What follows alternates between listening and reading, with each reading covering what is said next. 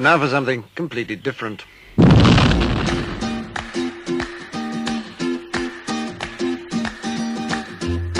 A radio show about books. Didn't think it through at all. Inconceivable! Is it a kingdom? Is it a pet? Oh, wait, I can't make that joke anymore. Oops. Thank you. Tarzan of the Apes, brought to you from out the pages of Edgar Rice Burroughs' immortal book. Oh, wow. In the beginning, the universe was created.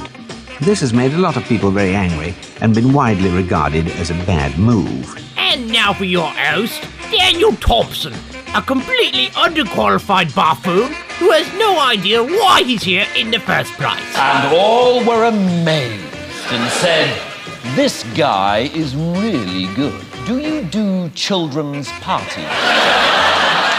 And welcome everyone to the very serious writing show. Ah, ha, ha, ha, ha, ha, ha. Oh, that was creepy, but it felt good. Felt good on the inside. Weird how that works. Hey, we have gotten a very special person today. I know I say that about every person, but this guy's a buddy of mine. We met officially over at the last OYAN Summer Workshop. He is a very just cool person in general, Isaiah Douglas Gray, and we are talking about titling because how do you title even?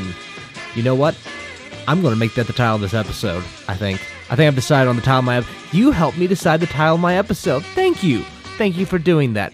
You're clever. But anyway, we were talking one word titles. We are talking title development processes and how to get your friends to give you unhelpful title advice. All of that in this one episode. It's pretty special. And once again, we are doing the two episode thing. We have one out today, and then we have a really fun one out tomorrow. That's the Tuesday episode. We'll go and jump right on in. Thanks for joining us today. And you know, boom shakalaka. Let's get this rolling.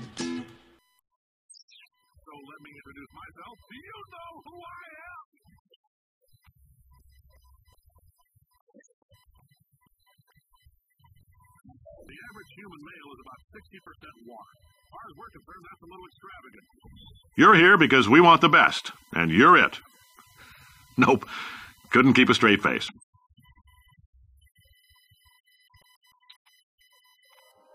Hey, everybody. Hey, I've got a great guest with me today. He totally wasn't an hour late to his interview. Of my buddies from OYAN, the one year adventure novel community, Isaiah Douglas Gray. And I always want to call you Isaac, but it's Isaiah. And I got it right this time. You're learning. You're learning. I'm getting there, man. I'm getting there. How It's a long, long process for many people. how you doing, man? I'm doing all right. All right. You enjoying those post summer workshop feels? Uh, eh, they're up and down every day. But Of course they are. That happens. It's a thing. We all miss home. it's, it's a terrible thing. So I was talking to you before the interview. You you've you've written a full novel. You completed it last year, and that's pretty cool. You entered it into the contest. How'd you do in the contest? uh, well, I totally won. If my Totally. name was was Mig and it was a wholly different novel. But um, Cool. Well, that's Yeah. congratulations. Thank you. I really appreciate that. So many people don't realize I've never got any recognition for it. You're the first person to say it. So well, you know, I'm just a Um, good person, you know. Oh, I really appreciate that. I- I'm pretty sure that's probably why you have this thing. Absolutely. So your work are you working on a second novel now? I am uh, currently. It's a little bit of a standstill. Chapter four is being a grumpy troll. Chapter four is always a grumpy troll to like everyone. Chapters four and especially five. Five is like really irritating. See, five I have down. I'm pretty sure I have five like down to a T. If I'm pretty sure that will go really well. And I have the ending of four. Well, there you go. You just need something to happen in the beginning of four. Exactly. There you go. Unless I just I just, unless I just feel like ending four and never starting it. What's the premise? Uh, I have a log line. Reanimated skeletons search for peace after death amidst the power struggle between humans and their mythical protectors. That is fantastic. I like that. That could be I- really cool. It's it is really it's I came up with it because especially in the Christian uh, fiction realm, it's really hard to find some more like darker themes of fantasy. Yeah. Reanimated skeletons, for instance, and mythical protectors being rea- uh, animaguses. I don't know if you know what those are. No, I don't know what an animagus is. Uh, think of a werewolf, but he can do it at will. Nice. Okay. They can go back and forth. So that's what the mythical protectors are. I've never, I've been able to find like maybe it's not necessarily like uh, Christian allegorical or something like that, like uh, C.S. Lewis, some Mhm. C.S. Lewis stuff, or just very direct, like some of this stuff. But it would be like acceptable Yeah. for like you would know that eventually the light would win out in the end, and most parents, unless they're extremely, extremely sheltered, would sign off on it. No offense to any extremely sheltered parents out there in the audience. No, no, There's no. not going to be any. I promise you. There's no sheltered parents out there. Y'all aren't listening to this. You have better things to do with your time. Quite, possibly. so, what's the But- title of this novel? A dead girl's heartbeat.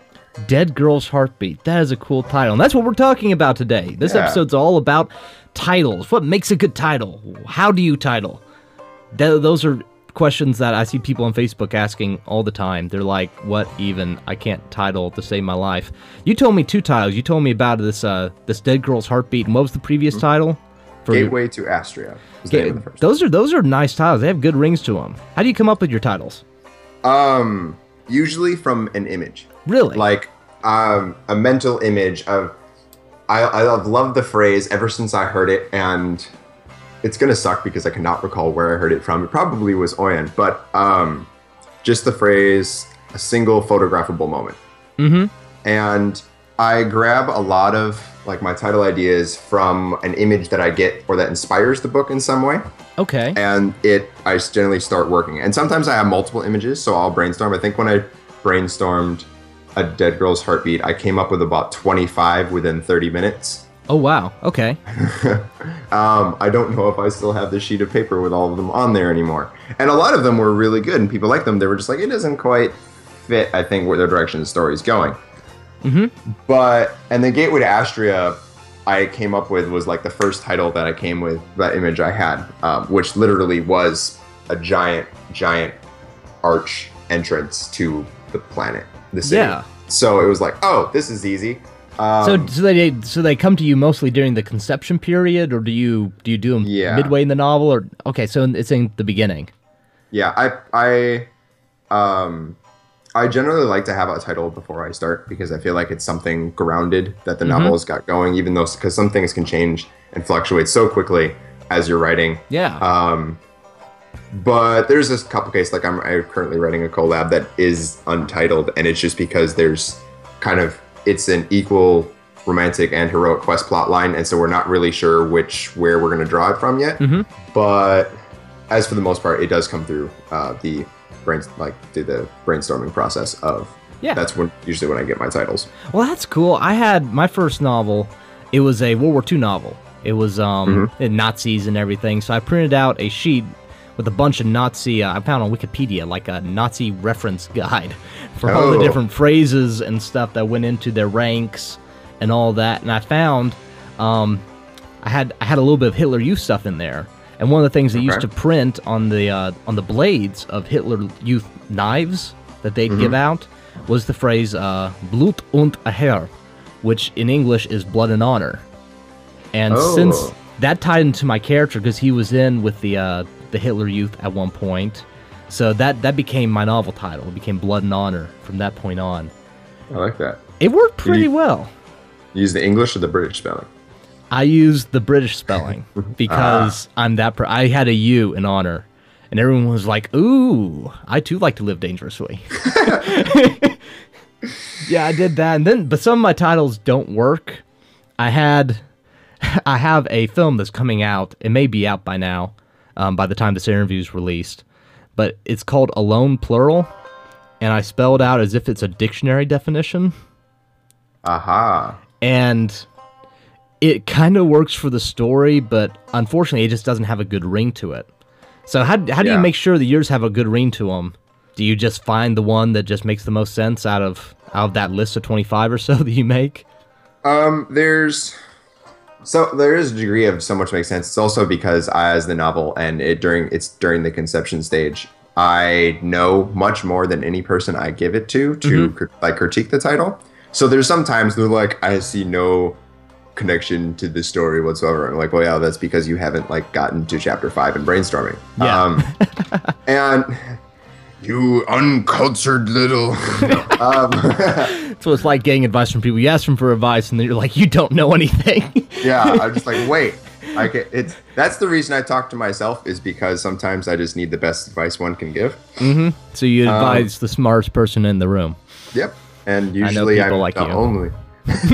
well, you know me, so that's saying a lot. Um, there's uh, there are some times where a there's a word that if you had a dictionary for it, it would make total sense. Um, kind of like an abstract sort of sound or ring to it can really, uh, like for instance, the way you talked about how you wrote it as a dictionary spelling. Yeah. Um, I've seen actually like people names that are like that. Mhm. For instance, um, like there's a name. names. Character names, yeah. I I was reading an article about a dad that named her daughter uh, Ladasha. Oh she gosh. spe- She spelled it um, L A and then an actual hyphen and then A. We interrupt this podcast to bring you siblings. Hey, Smile, can you excuse me for a second? is is it a sibling or is it a parental It- authority? it is a si- it is a sibling. What? You're listening to the Very Serious Writing Show, the pr- most professional podcast of all the podcasts. He wanted me to play Munchkins. he wanted you to play Munchkins. Yes, Munchkins. It's a uh, adventuring board game for those who dare not touch D and D. Okay. because if you play D&D, you'll get a demon. Probably, yeah, you probably will become a demon. Yeah, that's what happens when you play Dungeons and Dragons. Very vile business. What happens when you get a title that you know's bad, but you use it as a working title and you slowly become attached to it? oh, uh, burn it.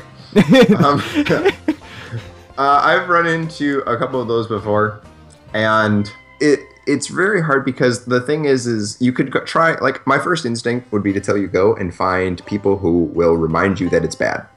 Hmm. But there are a lot of people in the world that will like bad titles. Yeah, that's a problem, isn't it?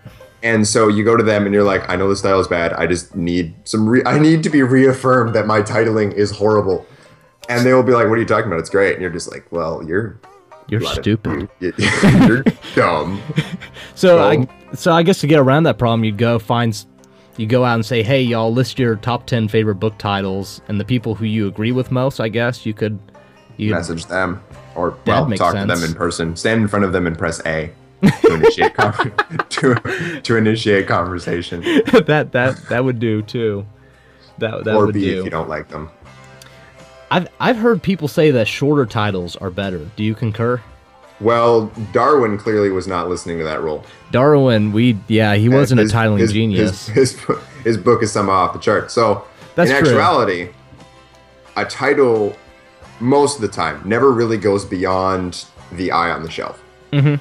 Uh, it's something to kind of be like, ooh, words, and walk over to the shelf and grab it, and then flip over the book and be like, ooh, more words. Cover. You, yeah, Cover cover, art. pretty. um, what have you noticed? There's the different. There is like some power to one word titles. I'm not a particular fan of them. Mhm. Even though I do have a collab novel that is one word, but that it fit for whatever reason. yeah. But I, I like titles that tell me something and leave a question, or possibly like a Dead Girl's Heartbeat. Okay, well, how is that possible? Um, Frozen. Uh-huh. I am sitting here frozen as I read you. It doesn't really make sense. Yeah. Um, but they work and they sell. They tend to. And they look good on movie posters. They do look really good on movie posters. I wonder if that's why. It may be, uh, like Tori Martin was talking about. Make sure it fits on a movie poster. Yeah, like a Dead Girl's Heartbeat probably wouldn't fit on a movie poster. But it would make for a great Oscar film. Yes. It's an Oscar film title. It's an Oscar and I, film. And I, I developed a bunch of one-word titles for projects that I had. Like Headstone was a story about in the future where clones, where dead people are cloned, and the the clones have to stand on the dead person's grave, It's like a living tombstone situation. And that was weird. So I went with I went with a couple one-word titles, and they they work, kinda, as long as they're really good. Tiling's my weakness. It really is. yeah, I. It's weird because I like gave all my all my titles out to people, and they were like, "How long did it take you to come up with these?" I'm like, "30 minutes." And they're like, "What?" Nice. I don't no comprendo, senor. Um, That's how it goes. and honest, if you can, I think it will never. It takes a lot of effort sometimes, but if you can boil your title down to look aesthetically pleasing on the page and read semi prettily, I think it doesn't have as huge of an impact whether or not the words form together in perfect harmony. yeah, but- that probably is true. That can be way harder than you can sign up for sometimes. Yeah. So getting a good title is probably a lot better. Mm-hmm. Well, you could do you could do like what Disney did and use um adverbs like frozen or tangled or Hmm. brave. And you could do one word I don't I may have just butchered which part of the human language that is. It may not be an adverb. yeah, I It's- just got it's, it's it's a synonym.